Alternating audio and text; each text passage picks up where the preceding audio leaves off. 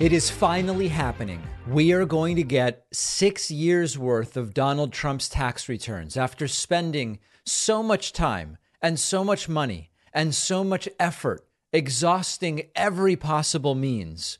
The House Ways and Means Committee has the tax returns, and they have voted that indeed they are going to release them. This is absolutely huge, and we will talk about what we might find in these tax returns. We already found out the supposed audits that were taking place were not actually taking place. We'll delve into that in a moment. Reuters reporting U.S. House committee to release redacted Trump tax fi- tax filings. The U.S. House of Representatives committee voted yesterday to release partially redacted tax filings from Trump and said tax authorities had failed to properly scrutinize his returns while he was in office, despite endless, breathless, apoplectic claims that the IRS is working in a politically partisan way to target Republicans. Trump's filings were not even actually scrutinized in the way he claimed that they were. The committee said the U.S. Internal Revenue Service did not follow its own rules when it failed to audit Trump's tax returns during three of his four years in office. Members said Congress should pass a law to strengthen the presidential audit program. Let's look at a video here of Congressman Lloyd Doggett explaining what we are going to get and when we are going to get it. Returns. That's going to be it. We're not also going to get all the tax returns, just to be very clear well, here. You, you will get all of the tax returns that the Supreme Court and the lower courts said that Mr. Neal's request could get. You will get all of those. Uh, that may be delayed for a few days only to permit, per, permit time to redact things like social security numbers, uh, personal ID numbers, that type of thing. But you will get uh, the complete uh, Trump tax returns, such as they are, for the years that Mr. Neal requested. Okay, so that's 20, what, 2015 through 2020, just to be clear, yeah? That's correct. Okay. And I think what uh, I find surprising, our focus had been on the IRS audit and whether it was being done properly. Right. Is the IRS did no audits at all until such time as the day they received Mr. Neal's request for these documents. And that day they requested the first audit. They have yet to complete a single audit of Mr. Trump. Can you imagine? And we're going to delve more into the audit part. But the critical question is at this point in time, what might we learn from these tax returns? A, men, a, a number of different things. Trump is not as wealthy as he claims to be, almost certainly. And in fact, we have uh, so many other sources that suggest that is the case. We may learn about Trump's conflicts of interest. Trump's tax returns could potentially reveal conflicts between his business dealings and his role as president of the United States potentially conflicts of interests uh, with a national security consequence. And it could include details about financial arrangements with foreign governments or individuals or questionable relationships. We could learn about tax evasion or outright fraud. There have been concerns for a long time about Trump's financial dealings, including whether, and it seems almost guaranteed that he is from everything else we know, whether he is uh, misstating, exaggerating, or understating the value of certain assets for whatever purpose is convenient at the time. Use of charitable funds. Trump has been criticized for his use of funds from charitable found, from the charitable foundation, which remember had its own legal problems some years ago, including that he was using that money as a sort of personal expense slush fund in the tax returns. It's possible that we might learn more about that hidden assets, whether Trump has hidden assets or income streams that have not been previously disclosed. And there is much more. Why would Trump work so hard to prevent the release of the tax returns? Well, based on the reasons I just gave you, there could be legal concerns. In other words, if indeed Trump's tax returns contain information about uh, possible fraud or any of the other things I mentioned, that could potentially be used against Trump in a legal context. It could be the evidence for the tax evasion or fraud that he is suspected uh, uh, uh, suspected of engaging in, and that could be why he didn't want the tax uh, returns released. Image protection. Trump is extraordinarily vain and narcissistic. The tax returns, as I mentioned, might reveal Trump's not as wealthy as he claims to be, or that he has debts that are maybe bad for his image. So, image protection. And thirdly, to some degree, strategic considerations in the sense that if he had normal followers, they might react to the information contained in the tax returns negatively and might abandon Trump Trump doesn't have normal followers. We experienced that during 2016. And the phrase, I could shoot someone on Fifth Avenue and not lose any support, it actually seems much more accurate than we might have assumed at the beginning. So, in theory, there would be strategic considerations for Trump wanting to prevent the release of his tax returns. In practice, it's not clear his followers really give two whatevers uh, about what the guy has done or claimed or lied about or whatever the case may be. So, we are days away, maybe even less from the release of six years of Trump's tax returns. We will delve into it, but one thing we know the IRS audit claims were lies. I want to talk about that next. Trump has been caught lying. He was not being audited by the IRS in the way that he claimed to be. This so far, we haven't yet gotten the tax returns themselves, but we will based on the House Ways and Means Committee vote yesterday. We're going to get the tax returns within a few days, maybe by the end of this week, maybe over the weekend, maybe by the start of, of next week, and we will deal with that. But one of the big takeaways is that the IRS mandatory audits for Trump when he became president were essentially non existent. Trump lied, Sarah Huckabee Sanders lied, and so many of them lied. Let's go back to we looked at some of this clip earlier. Um, Congressman uh, the- Lloyd Doggett explained Trump was not being audited. I hope I'm roughly at the right moment here. Uh, let's see exactly where we are. Here we go. 2015 through 2020, just to be clear, yeah? That's correct. Okay. And I think what uh, I find surprising. Yes. Our focus had been on the IRS audit and whether it was being done properly. Is the IRS did no audits at all until such time as the day they received Mr. Neal's request for these documents, and that day they requested the first audit. They have yet to complete a single audit of Mr. Trump. And I think they'll also be surprised by what's not there with the tax returns, and that is supporting data any uh, taxpayer who goes in for audit uh, has to produce some receipts and some affidavits and some substantiation.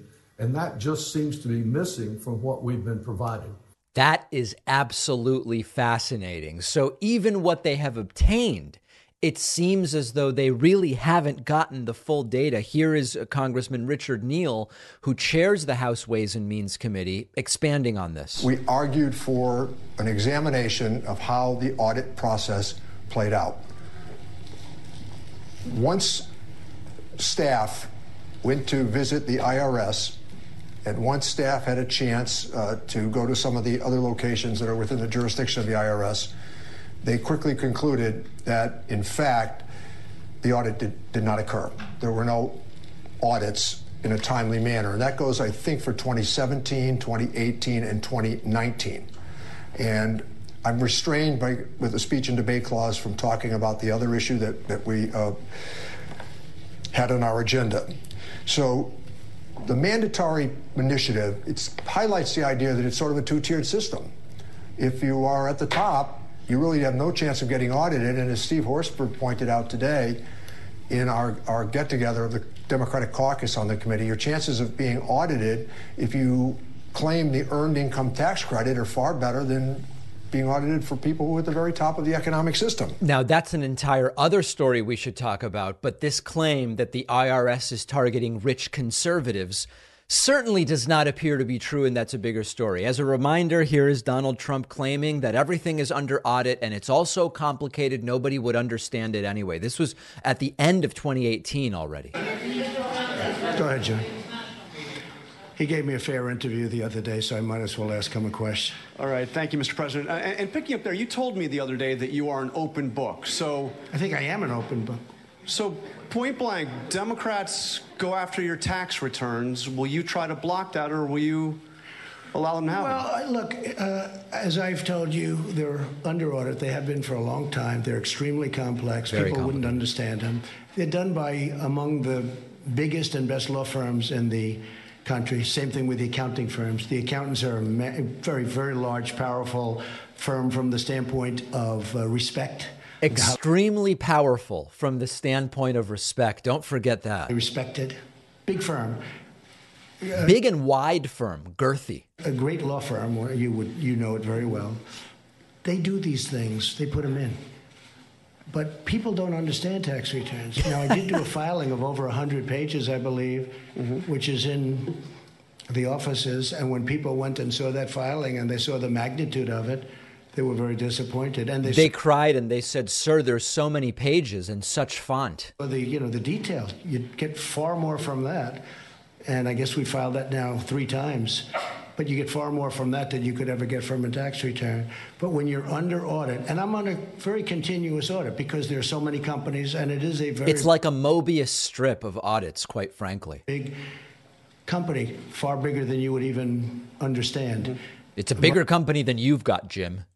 It's a it's a great company, but it's big, and it's complex, and it's uh, probably feet high it's a very complex uh, instrument, and I think that uh, people wouldn't understand it. But I don't know if a tax return is an instrument, but okay, so there was Trump talking about even if it's all under audit, continuous audit, and it's too complicated for you to even understand. And then here was uh, then Press Secretary Sarah Huckabee Sanders also making similar claims. I, I want to answer one question, but I need to clarify something that you said from the podium here on taxes. You said, uh, I think to Matt on, on Tuesday, that as long as his taxes are under audit, he's not going to release them.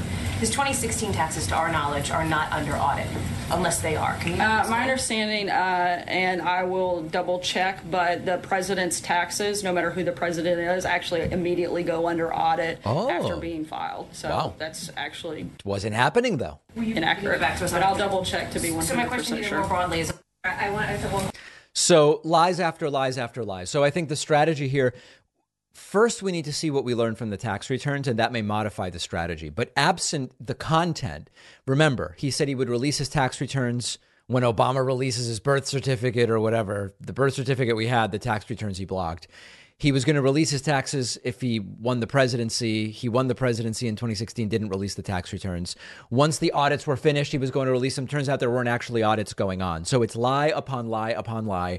We're going to get them. We're going to get them soon, soon and we're going to learn all about it. Folks, Friday, we are two days away from an incredible David Pakman Show event. We are doing an end of the year membership special where your first month's payment, and this applies to gifted memberships as well, will be donated to an organization that sends cash to people who need it. One of the most efficient ways of helping people is actually sending them cash so they can decide what for themselves what they most need. Your first month's payment on Friday, if you use the coupon code we're going to be creating, will be donated and doubled. We're going to be doubling the first $15,000. All you need to do to be ready for Friday is go to davidpakman.com, top right of the page. It'll there's like a box where you put in your email address to get on our newsletter.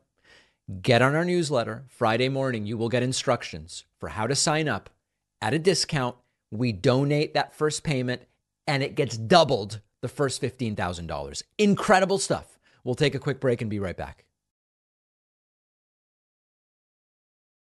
One of the best things about being an independent show is that I can pick advertising partners that share our values. And our sponsor, Sunset Lake CBD, grows the highest quality CBD you can find anywhere. And it's an awesome company. It's a hemp farm outside Burlington, Vermont. I love Burlington. That uses sustainable farming practices and is majority owned by its employees.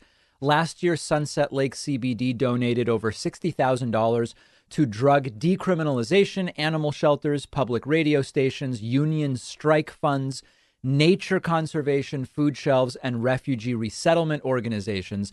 I really enjoy Sunset Lake's CBD coffee, which uses Rainforest Alliance coffee beans. Producer Pat takes the Sunset Lake CBD gummies for sleep. Sunset Lake CBD also has oils, flower, topicals, you name it.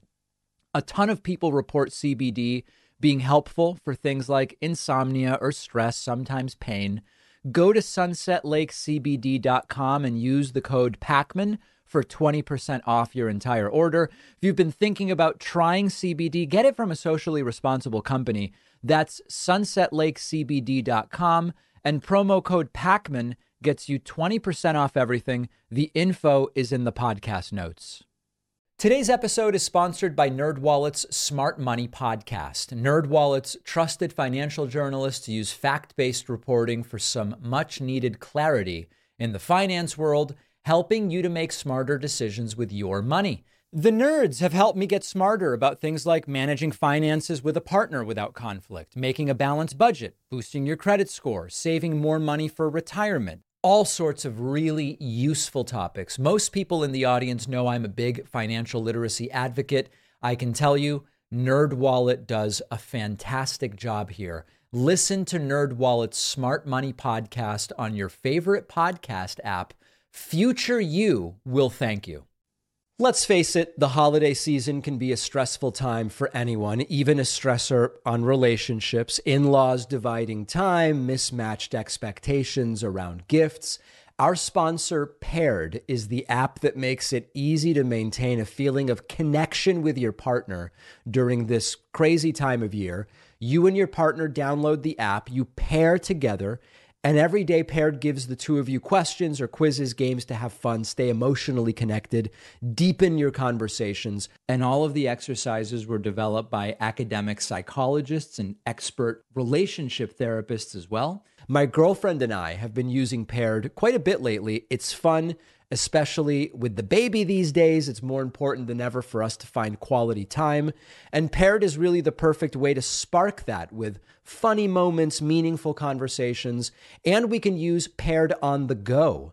Don't let end of year stressors get in the way of you and your partner enjoying some connecting. Paired makes it simple, and giving your significant other a paired subscription is a great last minute holiday gift. Head over to paired.com slash Pakman for a seven day free trial and 25% off a subscription. The link is down below. Yesterday, I told you about the Republican Congressman elect George Santos, who got caught lying about his employment history, and he got caught lying about his educational history, and he got caught lying that he had four employees that were victims of the Pulse nightclub shooting. Now, George Santos has been saying that he is a gay Jewish man, and it turns out that he does not appear to be Jewish. I guess he's still really gay. We don't know. But the Jewish part seems to have also been part of his completely made up story. LGBTQ Nation reporting gay Jewish Republican Congressman elect busted in another fake claim. He's probably not Jewish either. Um, LGBTQ Nation writes about a New York Times piece exploring all of the different lies that he told about education and the other things that we talked about. And then it goes on to say, now another falsehood has likely been exposed. Santos touted his Jewish heritage to woo Orthodox Jewish voters, but Jewish Telegraphic Agency reports that more than likely that is fake too. The outlet went back through Santos's appearances and claims and concluded that, as with so much else in his personal narrative, there's little to suggest truth beyond his own past comments. Santos identifies as Jewish through his mother, although his father was Catholic. Santos has said that he is Catholic that's common in America for someone to identify as ethnically Jewish and religiously Christian, according to the outlet. Both his parents are Brazilian. His biography includes the info that George's grandparents fled Jewish persecution in Ukraine, settled in Belgium, and again fled persecution during World War II. They ultimately settled in Brazil where his mother was born. Sounds reasonable. Santos's mother, Fatima de Volder, died in New York City, and her obituary doesn't claim Jewish heritage. Fatima is a famous Roman Catholic appellation for the Virgin Mary. What this means is I've never met a Jew named Fatima. That's essentially what is being written here. De Volder is a Flemish name, validating his claim about Belgian heritage, but the Flemish people are overwhelmingly Catholic. Santos, his sister, and his lawyer all refused comment. But Matt Brooks, CEO of the Republican Jewish Coalition, told the outlet he questioned the duplicitous GOP congressman elect. I asked him about this. He identifies as Jewish. So this appears to be a lie as well. Now, I don't know. It's not stolen valor. Stolen valor is something we talk about. People who claim military service when they were not in the military, or they say, well, I had combat in the military when they did not see combat in the military. This isn't stolen valor, but it's something else as applied to the Jewish people. And many of you know that I, I'm Jewish. Jewish heritage and identity and ethnicity are really closely tied to the culture and history of the Jewish people and the oppression of Jewish people for 2,000 years. And for a lot of Jews, it's an important part of our identity. And so when you see someone that is claiming this and it is made up, in this case, potentially to woo uh, Orthodox Jewish voters, you are attempting to profit from a story that has a lot of tragedy and it has a lot of horrible things that affects and guides how Jewish people feel today without actually having that in your family history, without actually having lived it. And the sum total of the lies that this guy has told in any normal job would get you fired. Uh, I mean, it, it, in normal jobs, if it was uncovered after you were hired by HR, that you lied about your employment history and you lied about it, your educational history. You know, the Jewish thing is more of an, from an employment standpoint, it's less relevant to claim that you were Jewish when you were not. But the sum totality of this in any normal job would get you fired. And um, this is a guy who I, I, can't imagine that. I mean, he was vote. They voted for him. They voted for him maybe based on some lies. If he had said, "Hey, you know what? I actually don't really have any relevant employment history or impressive education, and I don't share an identity with the Orthodox Jewish voters, and I it's possible that he might have lost. Of course, it is too late at this point in time. But uh, starting starting off strong, an incredibly historic level of dishonesty from a guy that was celebrated by many, including by people like uh, Glenn Greenwald. Look, it's Republicans electing a gay congressman and blah, blah, blah, blah, blah. Seems like he made everything up. The, the last thing would be, is he actually gay? And I couldn't care less one way or the other. He's a liar. That's what I care about. But it seems for now, that is the one part of his claimed uh, person, uh, uh personal description that remains true. Hey, you've got to see this. Fox host Jesse Watters tried to confront a satanic temple leader, Lucien Greaves, who we've had on the program before, and it went really, really, really poorly. Um, Jesse Watters and others on Fox News love to go after the Satanic Temple. And the Satanic Temple, you know, some people say the Satanic Temp- Temple is a satirical religion. But the truth is, it's really no more or less satirical than any other religion. And this is sort of the point that you don't get to say, well, the Satanic Temple, it's not like Christianity. No, it, it actually kind of is. And so Jesse Watters brings on Lucien Greaves, and he seems to think that he's going to steamroll him, and he doesn't. And it's very, very interesting. Take a look at this. Well, we still have some questions. So let's ask the Satanic Temple spokesperson, Lucian Greaves. All right. First of all, Lucian Greaves. It's Lucian Graves. It's not a particularly difficult name to say. Lucian. If Satan is Good evil, I thought. Jesse. Nice to meet you too. If Satan's evil, why should kids be in an evil club? Hmm. Well, obviously, we don't view Satan as evil, and it really doesn't matter to us what your mythology is surrounding Satan, you need to ask yourself if your distaste over us identifying as Satanists is strong enough that you would abandon the principles of free speech and religious liberty. I always thought Satan was like sex, you know, like when you're 18, Satan, sex, do your thing. But I don't know if I would want Satan in schools. You understand how parents feel, right? Well, parents can feel that way, and many parents feel similarly about evangelical after school clubs. And in fact, we put our club in place to offer an alternative against evangel- an evangelical club that's explicitly designed to convert children and get them to proselytize to other kids. So if parents don't want to send their kids to an after school Satan club, they can send them to an evangelical club. There's other religious clubs. Really, I think the controversy just evades the issue as to whether or not we're willing to allow government functionaries at school boards or whatever to simply shut down somebody's religious liberty or free speech because they don't like it. So you're kind of doing it to tweak the system. I get it. What are these tenets of Satanism? Can you enlighten me? Yeah, I think the tenets are very pro social. They're almost universal, I would think. And, and I think as time goes on, we'll kind of converge on a consensus morality. But as but we don't have to. I mean, people, we're not looking to convert people into Satanism. We're not even well, teaching children about Satanism the in tenet? the classes. What, give me a tenet. One should strive to act with compassion and empathy with it to all creatures within reason. Oh, that sounds fine. All right. uh, you might like it. Uh, maybe. I don't know about all that. Are you married, by the way?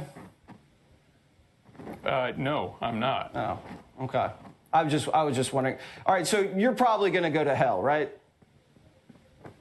I, I don't believe in hell. We're a non-theistic religious group. All right. I, th- I thought maybe you wanted to go to hell. I don't. What do I know? I need to learn it more sounds about like Satanism. It would be a better party than heaven. Where Fox News promoted this as a grilling of Lucien Greaves. That Jesse Watters really grilled him the one substantive point that came up, which is Lucien explaining how others should be treated based on the Satanic Temple's view, Jesse agreed with. And then he switched to Are You Married? I guess to just ridicule him and uh, based on, I don't even know, and say, No, of course you couldn't find a wife or husband. Who knows? You know, I mean, you have one place where all the sexless kind of go after they live a, a, a celibate right, and uninteresting right. life. Uh, hell might might be okay. All right, we gotta go. Um, I'm probably gonna butcher your name again. Lucian. That's okay. Lucien. Lucien Greaves. Lucien. Almost had it. Thank you very much. Have a great night. Yeah. yeah. So Fox News promotes that as a grilling. And really, the interesting thing here is every time that this satanic temple stuff comes up, and a- again, my view is I'm not a satanic temple member and I'm not Christian, but I don't really see any difference. And the condescension from, and it, there's many Christians that have interviewed Lucien, the condescension about your religion, it's, it's nothing like ours. Like our, our thing is real. Your thing isn't real. It's either evil or it's a parody and a joke.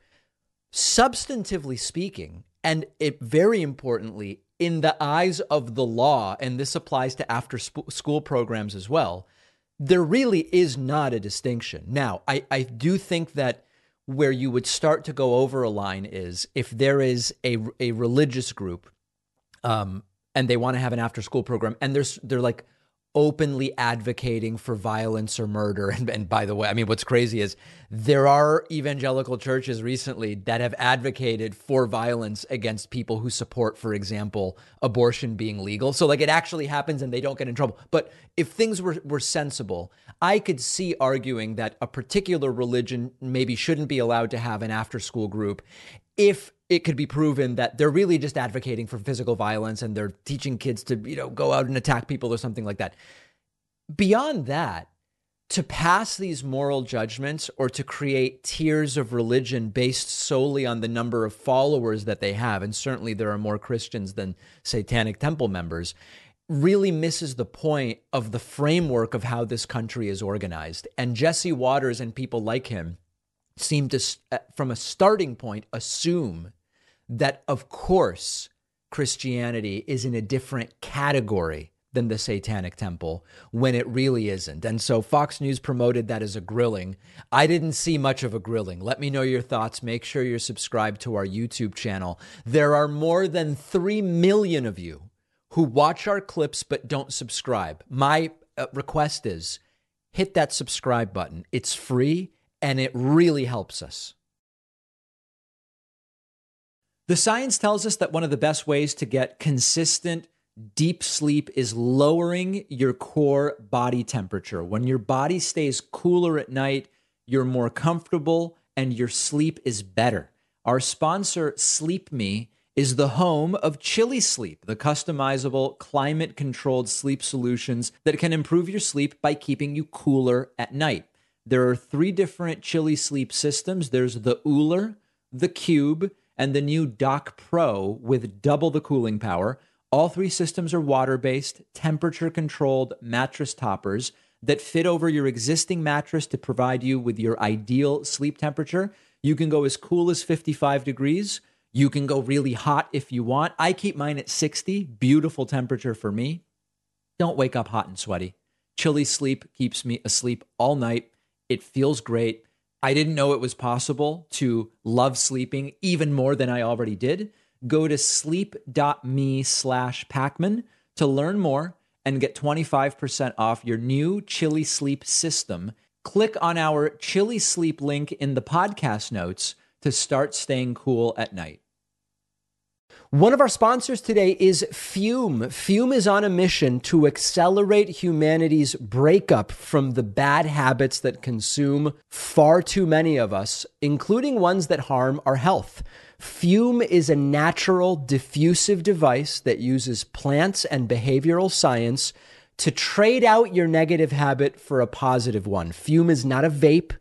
It's a non electronic device designed to transform your negative habits. Instead of pods filled with potentially harmful chemicals like a vape, Fume uses cores infused with plants like peppermint and cinnamon for delicious natural flavors. Fume's new version 2 model is snappy and tactile with an adjustable airflow dial and a magnetic end cap that's fun to fidget with. It's Fume's goal to make switching easy or even enjoyable. They have thousands of five star reviews from people just like you who have successfully switched when other solutions didn't work. Head to tryfume.com and use the code PAKMAN to get 10% off today when you get the Journey Pack, which comes with three unique flavors and the new version 2 Fume. That's T R Y F U M dot. Code PAKMAN saves you 10% on the Journey Pack. The info is in the podcast notes. What is forthcoming in terms of criminal charges for former President Donald Trump? We are really getting into the meat of this now as we see criminal referrals from the January 6th House Committee, the Georgia investigation, the tax returns possibly exposing tax fraud and evasion are coming out within days. There is one opinion that is an interesting one, which is from former Watergate prosecutor Nick Akerman, who expects Donald Trump to face both state and federal charges. What would happen if that took place, we will discuss. But first, let's look at what Nick Akerman had to say on CNN yesterday. And his predict- predictions are very clear and they sound confident. Now, remember, many times people say things confidently and they're wrong. So let take that uh, uh, consideration. Yeah, what do you think happens? That's what everyone wants to know. What oh, do you think I, I think uh, Donald Trump is going to be indicted. He's going to be indicted in Georgia, and I think he's going to be indicted by the feds. Right. I think they've got the evidence. We don't know exactly what a lot of these cooperating witnesses are saying. Uh, and I think that um, you've got someone like Mark Meadows, who's probably the weak link. And if you're looking for the one witness, the most likely to turn, I would vote him the most likely to turn. Here, what do you think? So, if this happened, what happens in the United States? Because this would be a very, very, very big deal. If a former president were to be indicted, there would be a number of issues that would have to be overcome. First and foremost, who sits on the jury? And as I've said before, if you had someone like Trump in front of a jury, how do you find a jury that is not going to be subject to appeal because of the preconceived notions and biases of those jurors. There are very few people in the United States who don't have a strong opinion about Donald Trump, either for or against. And if you find the people who genuinely don't have an opinion, they are usually acutely and painfully uninformed people that I would also worry about having on a jury simply due to their ability to understand what the hell is going on if I'm able to speak candidly with you. So I do think that the jury question is a major, major question. But long before you even got to that, it's important to understand the framework around criminal charges for a president of the, United States. First, you have to understand the legal immunity component. While a president is president, there is significant legal immunity from prosecution for certain actions that are taken as part of their official duties. There are disagreements among the legal community if not connected to their presidential duties. A president, while president, went and committed some kind of cold blooded murder. Are they subject to prosecution? You can find legal opinions on both sides of that question, but that's not actually what we're talking about right now. And that immunity extends to certain actions taken after a president leaves office, but how far that goes is also a subject of legal debate.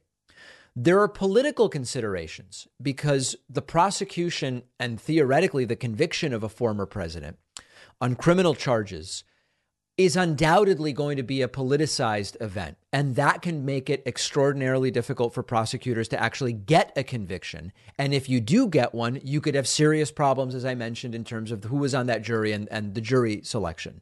And it's very finding someone guilty in the court of public opinion is a very different thing than finding legal guilt beyond a reasonable beyond a reasonable doubt uh, in a criminal court. You also have a burden of proof issue when going after a former president. You have that in general, but um, in order to get a conviction on criminal charges, prosecutors do need to establish the defendant's guilt beyond that reasonable doubt. In general, that's a tough standard in the American legal system. That's why we have many acquittals. But when the defendant is a former president, with access to every resource and advisors and the best lawyers, that can also be a significant challenge to overcome. And also, these things move slowly. Uh, Trump has been out of office now for just short of two years.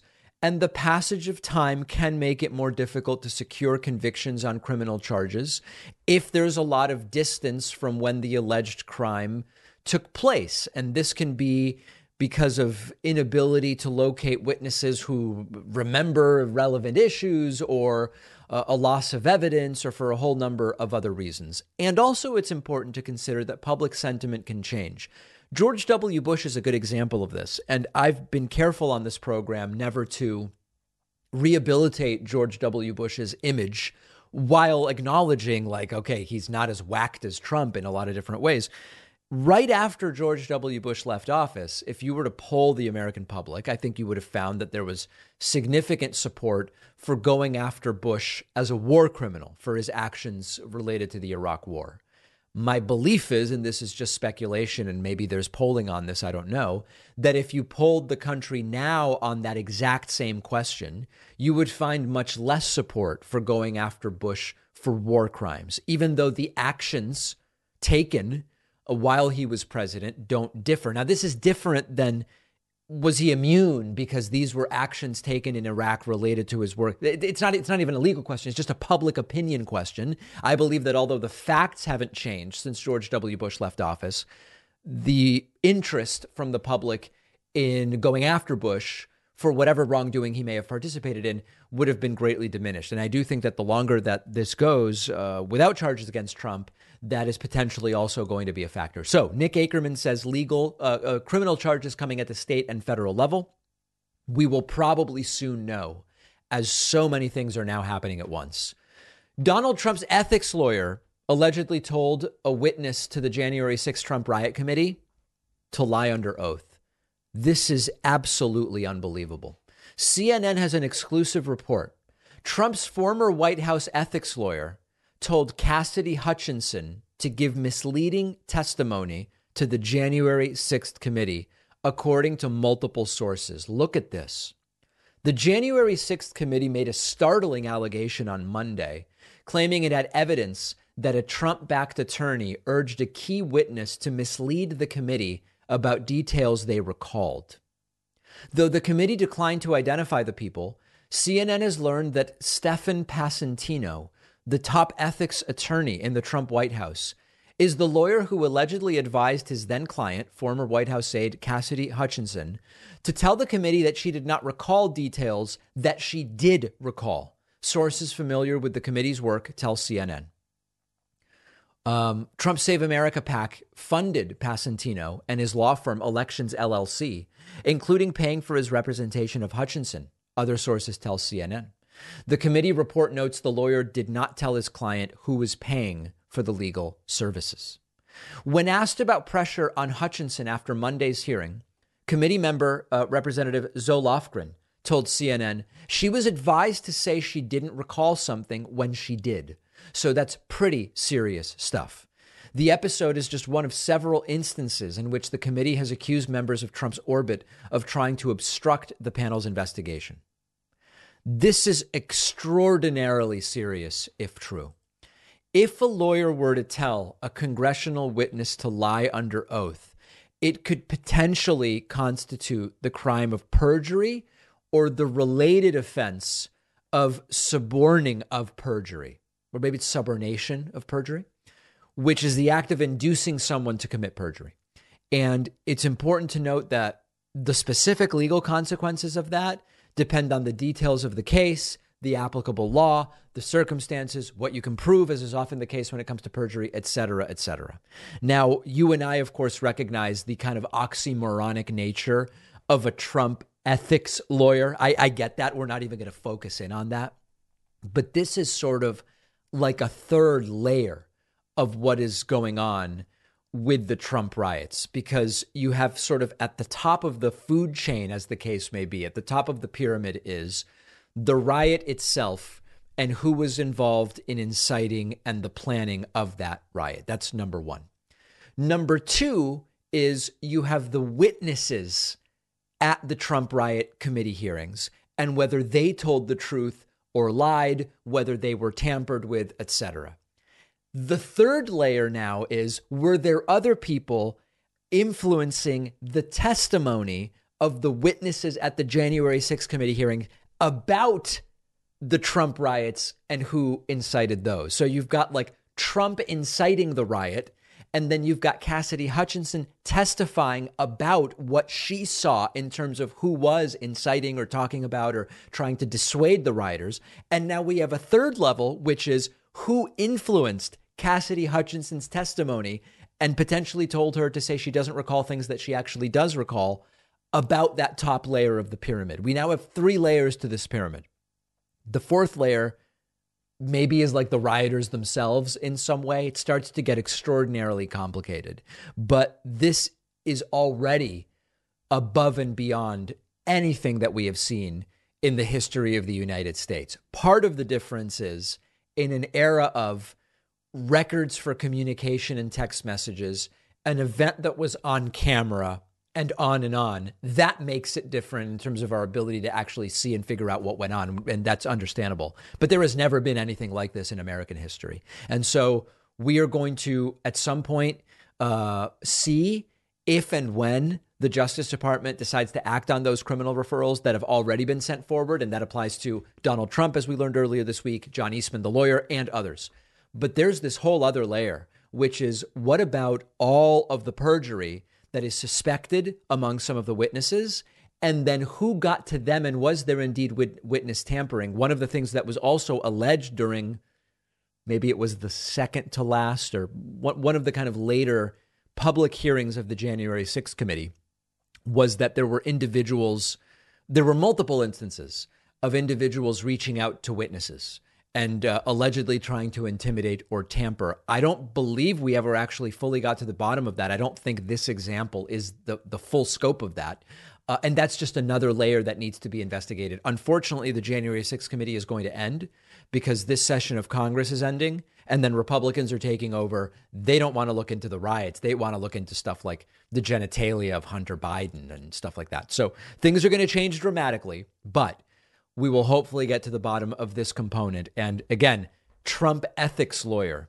I don't know of any uh, greater oxymoron than that.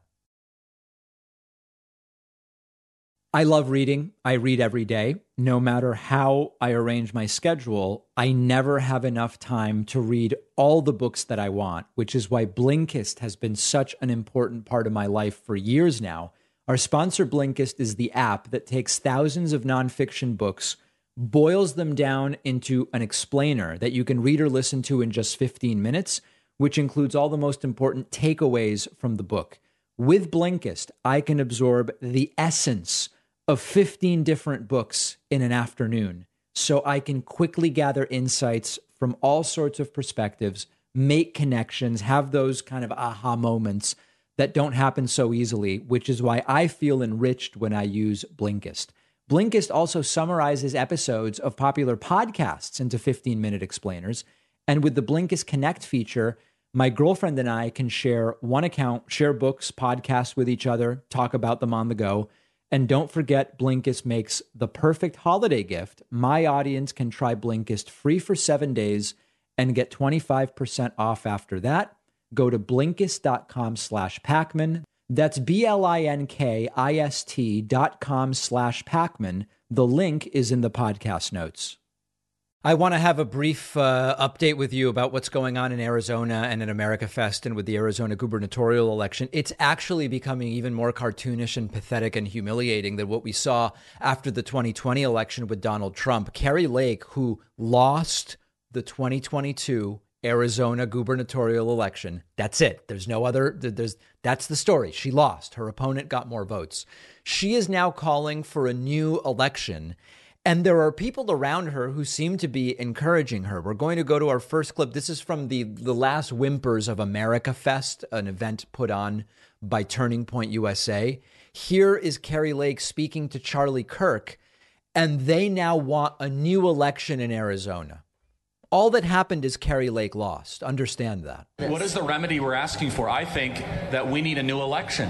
I think I that there needs a to be a new election. Yep. But we can't have the same clowns running this election. Ah. We can't put it back into the hands of people who have bungled the election time and time again. And yes, Now that's there's an important little detail in there, which is in some alternate universe, which we, we might enter in the next clip I'm going to show you, by the way, but in some alternate universe where you get a new election, you know that if they did the election and then Kari Lake lost again, they would just say, the same people ran this election. This election was just as biased and fraudulent and rigged as the first one. And we know that that would happen because it's what it's what we see when they do recounts and audits. Every single time you get an audit to the and, and again when you say an audit, what is it that they want? They do an audit and it turns out the result was fine or even that the Democrat actually won by more. And then they come back and they say that wasn't really an audit. All they did was recount the same fraudulent ballots. We need signature verification. We need curing. We need sauteing and smoking and grilling. We need to do all these things to the ballots uh, to figure out whether these should even be counted. Because at the end of the day, they will adjust their allegation of what happened simply to fit whatever narrative they need at that moment. At one point, the problem in Arizona was people didn't get to vote, and that hurt Kari Lake because of tabulators and power circuits and all these different printers. People who wanted to vote didn't get to vote.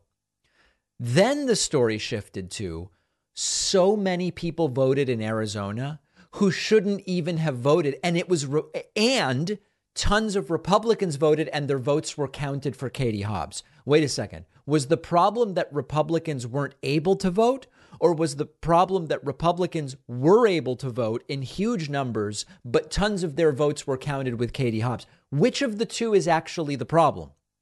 And it's both, depending on what's going on. One other really funny moment from this interview with Charlie Kirk Kari Lake explains her process for hiring attorneys. And it's it's pretty damn funny. And it was a valley-wide ambush, is what happened. Absolutely, absolutely, 100%. And and they're trying to tell us this is normal, par for the course. Don't insult. Hey, Stephen Richer, don't insult my intelligence. We know what you're up to, and we're gonna we're gonna put you on the stand and ask you a few tough questions. So Right. I feel very confident. My team is great. My attorneys are true patriots. We had attorneys who did walk away because the left is threatening them with their ability to make a living and practice law. And some of our attorneys said, "Look, I got mouths to feed. I can't do this case. I don't want to be sanctioned." So I, I really love. I, at the, I got to a point where I said, "I'll take anybody. We'll take Better Call Saul to come on Right. in here." Are you a patriot? Are you willing to fight? Are you willing to risk everything on this very important case? And that's who we have assembled. True fighters. And we're going to court tomorrow and Thursday, and we hope for a, a quick, uh, you know, ruling on So, this. yeah, Yeah. It's evident that absolutely anyone can be Kari Lake's lawyer. That that we've figured out, and that is abundantly clear. So uh, there's not going to be a new election. Katie Hobbs is going to be the governor of Arizona. Katie Hobbs won, Kari Lake lost. But before we completely get off of this topic, I have to show you someone who truly does seem to be living in an alternate universe. I'm going to play a clip for you now of Arizona Senator Wendy Rogers saying that right now, yes, December 2022, Kari Lake is the governor elect of the state of Arizona. Now, of course, Kari Lake is not the governor elect of the state of Arizona. I think you probably know that. But what is fascinating about this is I don't think Wendy Rogers really thinks Kari Lake is the governor elect of Arizona. And I don't think Stephen Bannon, who's conducting this interview, really thinks Kari Lake is the governor elect of Arizona. What's fascinating is, about this is that it seems to just be sort of like a power game. Does Bannon have the power to get Wendy Rogers to say something that they both know, of course, isn't true? Who wields the power in this dynamic? And it seems that it's Bannon. Take a look at this. This is unbelievable. The problem. And uh, we need to get to the bottom of all of this. And I'm just telling you, we're not having it anymore. We're done. As Kari said, as Kari said, you're messing with the wrong people. Is Kari Lake the governor elect of Arizona? Yes. Is there any doubt in your mind? And and she will have an even stronger mandate. And she told me about a week ago. She said, "You know, Wendy." Um, by the way, if you're watching this, Bannon's co host is so bored, she's just texting on her phone. When I might have assumed office had I been elected properly without all this aftermath, maybe we would have had a honeymoon period with everybody. Maybe we would have had a uh, transition time of, you know, let's all get along. No.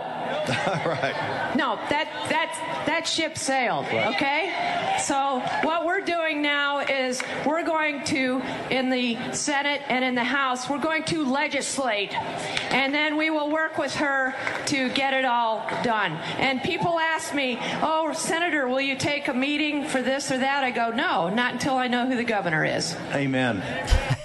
so of course, uh, maybe this is evidence of a multiverse insofar as maybe maybe there is a parallel universe in which Kari Lake is the governor elect of Arizona. But the universe you and I occupy is not one in which that is the term that applies to Kari Lake. You know, you can uh, pray to Jesus, wish upon a star, pull out a Ouija board, get a divining rod, start chugging homeopathy. I don't, I don't know. You could do whatever you want. Reiki, um, it's not going to make Kari Lake be the governor elect of Arizona. Um, at another point during this very same interview, Steve Bannon and Wendy Rogers call on people to get themselves arrested over Kari Lake's election. Did not throw out, right? This was intentionally done to suppress the vote of Kari Lake supporters and MAGA voters in Maricopa County on game day, correct? Yes, and so we're talking what we what I want to see is people arrested. Right. Very strong arrests. Hold on, hold on, hold on. Do you think? Do you think uh, Colonel Rogers would be like Judge Roy Bean, right? She's a hanging judge, right? Get some air judge and not throw out, right? Unbelievable stuff. And by the way, when someone like Bannon gets arrested, which by the way happened, he's got the money for a great legal defense and they're going to make it so that he goes to, you know, the cushiest prison and all this different stuff. When the people that watch this crap f- follow the advice and they go out there and they get themselves arrested, they're the ones that get stuck in pretrial detention. They're the ones with the public defenders and uh, you know, public defenders can be great. They're just totally overworked and they don't they just don't have the time to devote to all the cases that are handed to them and, and all these different things they don't care about you at that point in time. And Marjorie Taylor Greene will make a show out of going to visit you at some jail and saying it's all so unfair, it's unfair, it's unfair.